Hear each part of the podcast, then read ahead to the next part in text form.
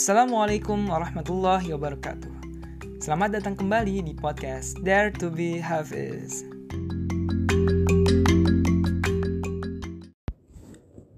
أعوذ بالله من الشيطان الرجيم يا أيها الذين آمنوا لا تتخذوا الكافرين أولياء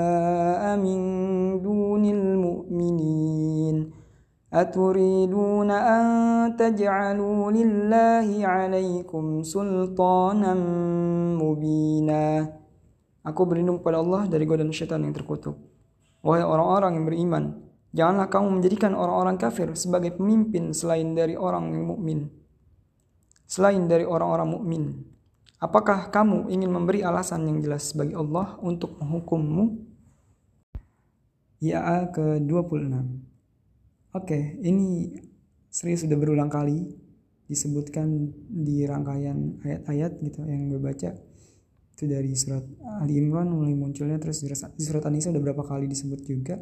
Bahkan di satu halaman sebelumnya pun udah disebut juga.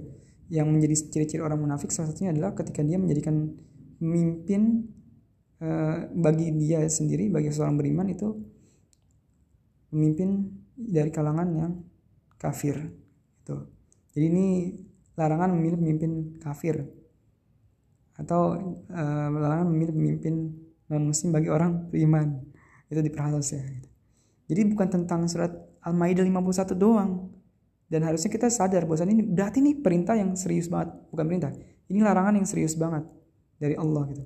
Karena Allah tuh udah sebutkan berkali-kali di rangkaian ayat-ayat tuh berkali-kali gitu. Nggak cuma di satu surat doang nggak cuma di satu surat dan di satu tempat doang gitu, tapi berkali-kali benar-benar berkali-kali.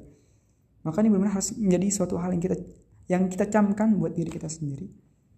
Uh, karena masa sih kita uh, terhadap ayat-ayat tentang uh, larangan untuk makan babi kita taati. Padahal ayat itu cuma berapa doang? Kan cuma satu kali ya atau beberapa ayat gitu. Tapi ayat ini yang lebih banyak sering munculnya masa kita ingkari sih.